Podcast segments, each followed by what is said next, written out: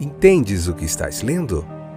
O podcast que te leva através das páginas da Bíblia, livro por livro, capítulo por capítulo. Uma exposição bíblica emocionante. Aperte os cintos e embarque comigo nesta viagem.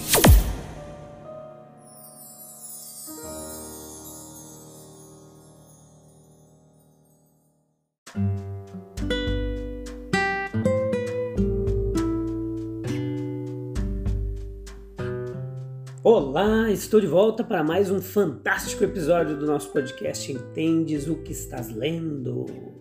Essa é a pergunta que eu lhe faço. Você entende quando você abre o texto bíblico?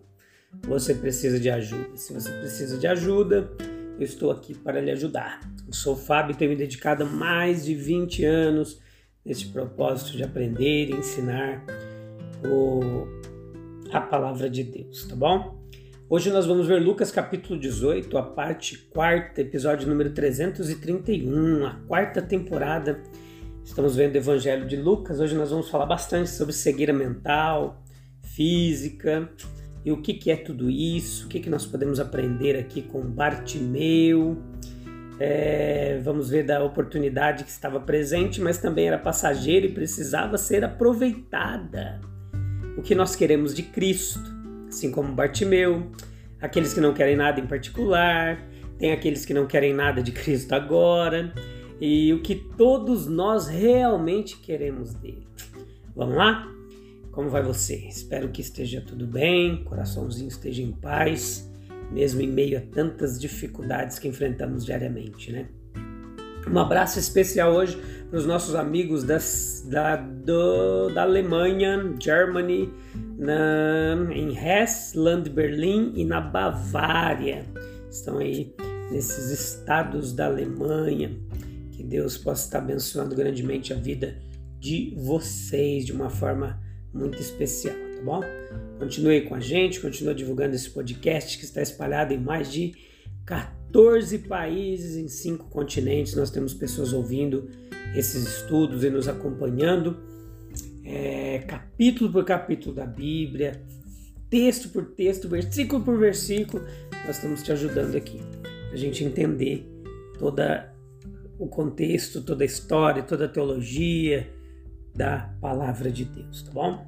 Então, Jesus, depois que ele falou ali para os discípulos sobre a recompensa, sobre o que eles receberiam por ter seguido a ele, ele equilibra esse conforto que ele deu com um aviso justo da sua própria humilhação e morte que se aproximavam.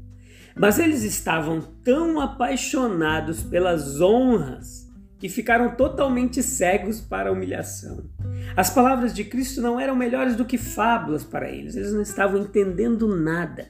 Isso nos sugere algumas lições, presta atenção. A maneira única em que as pessoas podem ler a Bíblia. O versículo trinta e um nos ensina isso. O que estava prestes a acontecer com Jesus foi profetizado eras antes, meus queridos. O Antigo Testamento apresentou um sofrimento, bem como um Messias exaltado. Mas os judeus, eles ignoraram totalmente o aspecto humilhante da pessoa do Messias. E da mesma maneira, as pessoas ainda vão hoje, a palavra de Deus, encontram ali apenas o que elas querem encontrar, infelizmente. E muitas vezes é preciso grandes provações para expor algumas passagens da palavra divina para nós. Nós somos alunos parciais. Nós não entramos no amplo significado da palavra como Deus quer que façamos. Os versículos trinta e dois e trinta e quatro, fica claro que eles não entenderam o significado de Cristo até que ele foi realmente tirado deles e crucificado. No terrível sofrimento que parecia extinguir todas as suas afeiçoadas esperanças.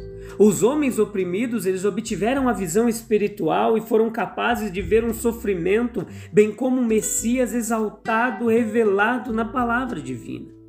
E não costumamos, quando esmagados e quebrados pela provação, chegar a passagens apropriadas da palavra de Deus que antes parecia que estava em branco para nós. Nós devemos bendizer a Deus pelo olho aberto mesmo que o processo de abri-lo seja doloroso. A ressurreição era a exaltação, versículo trinta e três, era a glória que só podia ser alcançada através do túmulo. Não havia possibilidade de Jesus ressuscitar se ele nunca tivesse morrido. Os versículos trinta e cinco a quarenta e três nos traz essa lição e fica claro para nós que de discípulos cegos, mentalmente cegos, o Lucas ele passa a falar do mendigo cego e a sua cura física. Ele era cego e como não conseguia se manter trabalhando, ele teve que mendigar. Ele era, portanto, desamparado e dependente. E ele conhecia suas deficiências, não havia inconsciência deles ou indiferença para com eles. Ele tinha ouvido falar dos milagres de Cristo, como ele havia curado vários cegos anteriormente. Ele sabia que era o filho de Davi e o considerava o verdadeiro Messias. Portanto, seu conhecimento de Cristo foi suficiente para levá-lo a se entregar à sua misericórdia assim que ele teve a chance. Jesus estava passando e a multidão agitou-se fortemente ao seu redor. O barulho caiu no ouvido agudo do cego e o levou a perguntar o que aquilo significava. Então, assim que soube que Jesus estava passando, ele começou a clamar: Jesus, Filho de Davi, tem misericórdia de mim. Que nobre exemplo! Todos os que sentem necessidade de misericórdia não deveriam clamar como Bartimeu? A multidão repreendeu, mas Bartimeu perseverou. Ele é então chamado à presença do Salvador, e aqueles que antes o desencorajavam agora o incentivam a seguir em frente. Jesus pergunta a Bartimeu que misericórdia ele deseja. E então, e toda a sua alma, então sai nas palavras: Senhor, que eu volte a ver. Certamente é bom quando conhecemos claramente a nossa necessidade. Ele consequentemente vê claramente, sua nova visão é usada para guiá-lo depois de Jesus. Assim é conosco. Se recebermos de Jesus a nossa cura espiritual, então nós vemos claramente o Salvador, aprendemos e temos prazer em segui-lo. As pessoas também, ao nos verem seguir a Cristo, aprenderão a glorificar o Deus da graça que nos capacitou a fazê-lo. Era uma oportunidade presente, mas ela era passageira. Nós vemos e conhecemos histórias patéticas que nos são contadas sobre aqueles que, em circunstâncias de maior perigo ou angústia, de repente se encontraram quase ao, ao, ao alcance da libertação abençoada, mas que simplesmente não conseguiram realizar sua esperança. Ele estava cego, indefeso, excluído de todas as vistas e quase todos os prazeres da vida humana. Sua sorte era das mais sombrias e tristes, e estava passando por alguém que poderia transformar escuridão em dia, tristeza e melancolia em bem-aventurança e beleza, se ele pudesse ser ouvido e fazer o seu pedido. Esse glorioso mestre, que estava a poucos passos dele, logo estaria realmente na frente dele. Logo estaria além de seu chamado. Jesus de Nazaré foi passando. Você se identifica com Bartimeu? Nós nos identificamos com Bartimeu. Nós estamos muitas vezes cegos, desamparados, sofrendo as piores privações sob o domínio do pecado. Nós reconhecemos o nosso verdadeiro eu, nossas verdadeiras oportunidades, nossos reais interesses, nossos principais perigos. Nossa cegueira não está apenas reduzindo imensamente o valor de nossa vida presente, mas está nos levando para o que é ainda mais escuro e mais triste. Um libertador divino está próximo, bem pertinho de nós, ao alcance de nossa voz, ao toque de nossa mão, está aquele que pode abrir os nossos olhos e nos fazer ver claramente tudo aquilo que precisamos saber. A nossa porta está, aquele que não apenas está pronto para as nossas súplicas, mas também já, já preparado e ansioso para suprir todas as nossas necessidades.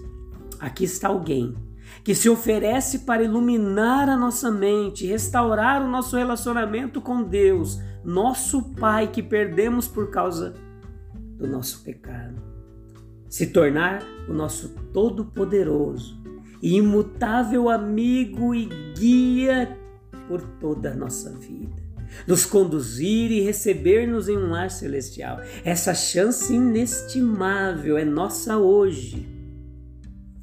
Mas por quanto tempo permanecerá ao nosso alcance? Jesus de Nazaré está perto, mas está passando. Não sabemos nada do privilégio cristão além do túmulo e nossa vida está se apressando. Pode fechar a qualquer hora e está se afastando nas asas velozes do dever e do prazer. O período privilegiado da juventude é ainda mais transitório. Cristo está muito perto de nós nos dias dourados da juventude, quando a natureza espiritual é tão aberta, tão receptiva. Mas quão rápido esses dias estão fugindo, em quanto tempo eles irão embora?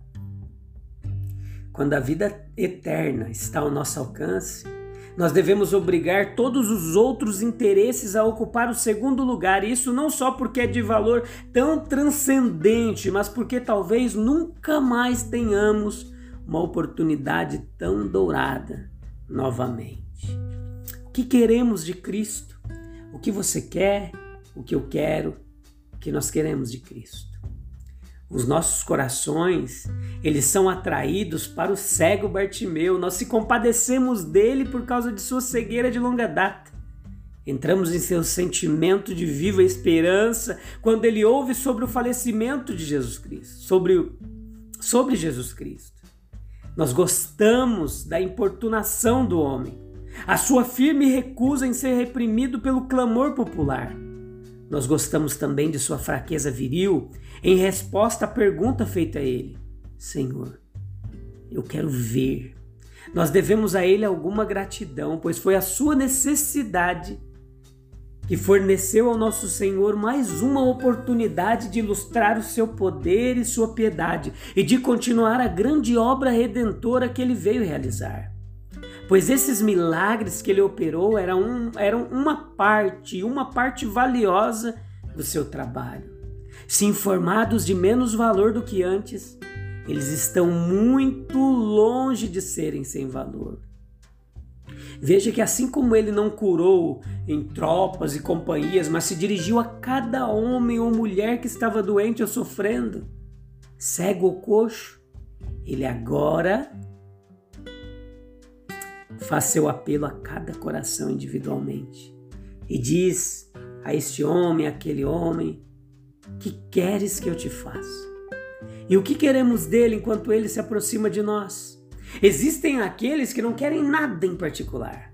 Eles se reúnem com seus vizinhos para adorá-lo, ouvir sobre ele, mas não tem nenhum sentimento de necessidade em seus corações. Suas almas não estão sofrendo, seus corações não estão sedentos do Deus e Salvador vivo. Eles desejam pão suficiente, mas não é o pão da vida que eles anseiam. Mas eles não se preocupam em ser ricos para com Deus. Tem também aqueles que não querem nada de Cristo agora. Chegará o tempo em que se alegrarão com o Salvador e amigo. Alguma hora futura de tristeza, algum momento de dificuldade ou solidão, certamente na hora da morte. Eles gostariam de manter aberta a linha de comunicação, mas no momento eles não sentem que querem nada do grande médico dos corações. Mas vamos olhar um pouco para o que todos nós realmente queremos dele, para que nosso Pai Divino não se decepcione conosco. Se nossas vidas na terra não sejam, é, que nossas vidas na terra não sejam miseráveis fracassos, então todos nós possamos clamar como este cego: Senhor, que possamos recuperar a visão, que possamos recuperar a vista, pois é essencial para a nossa vida que nós sejamos iluminados. O valor transcendente de, de um, do espírito humano e assim compreender o quanto nós mesmos temos mais valor do que qualquer um de nossos ambientes terrestres, ou do que o corpo, que é a nossa residência temporária. Nós precisamos compreender e ver que a relação íntima e eterna que temos com Deus, que Ele é o único ser com quem temos que fazer, de quem não podemos negar nosso amor e serviço e que está pacientemente nos procurando em nossa distância e estranhamento. A bem-aventurança suprema e permanente do serviço de Cristo. Esse é o único verdadeiro descanso e porção da alma, sua paz e sua herança. Nós queremos que essas grandes verdades salvadoras se destaquem diante dos olhos de nossa alma como fatos sólidos e vivos, em comparação com os quais todas as outras coisas são de pouca importância. Nós queremos reconhecer neles as grandes verdades que somente nos satisfarão e nos salvarão. Se quisermos que Cristo faça isso por nós, devemos lembrar que o que Ele está nos dizendo é o seguinte: aprendei de mim, acredite em mim, tenha fé em mim, permaneça em mim, siga-me. Essa é a mensagem do Evangelho e da Palavra de Deus que nós não podemos perder de vista, tá bom? A gente se encontra no próximo episódio, onde nós veremos o capítulo dezenove. Estamos se aproximando do finalzinho, finalzinho do Evangelho de Lucas. Temos aprendido muitas coisas. Você pode ir lá nos episódios anteriores, vendo capítulo por capítulo. Ainda tem mais um pouco pela frente, tá bom? Vamos lá, firme e constante, com a graça que Deus nos concede. Até breve. Tchau, tchau.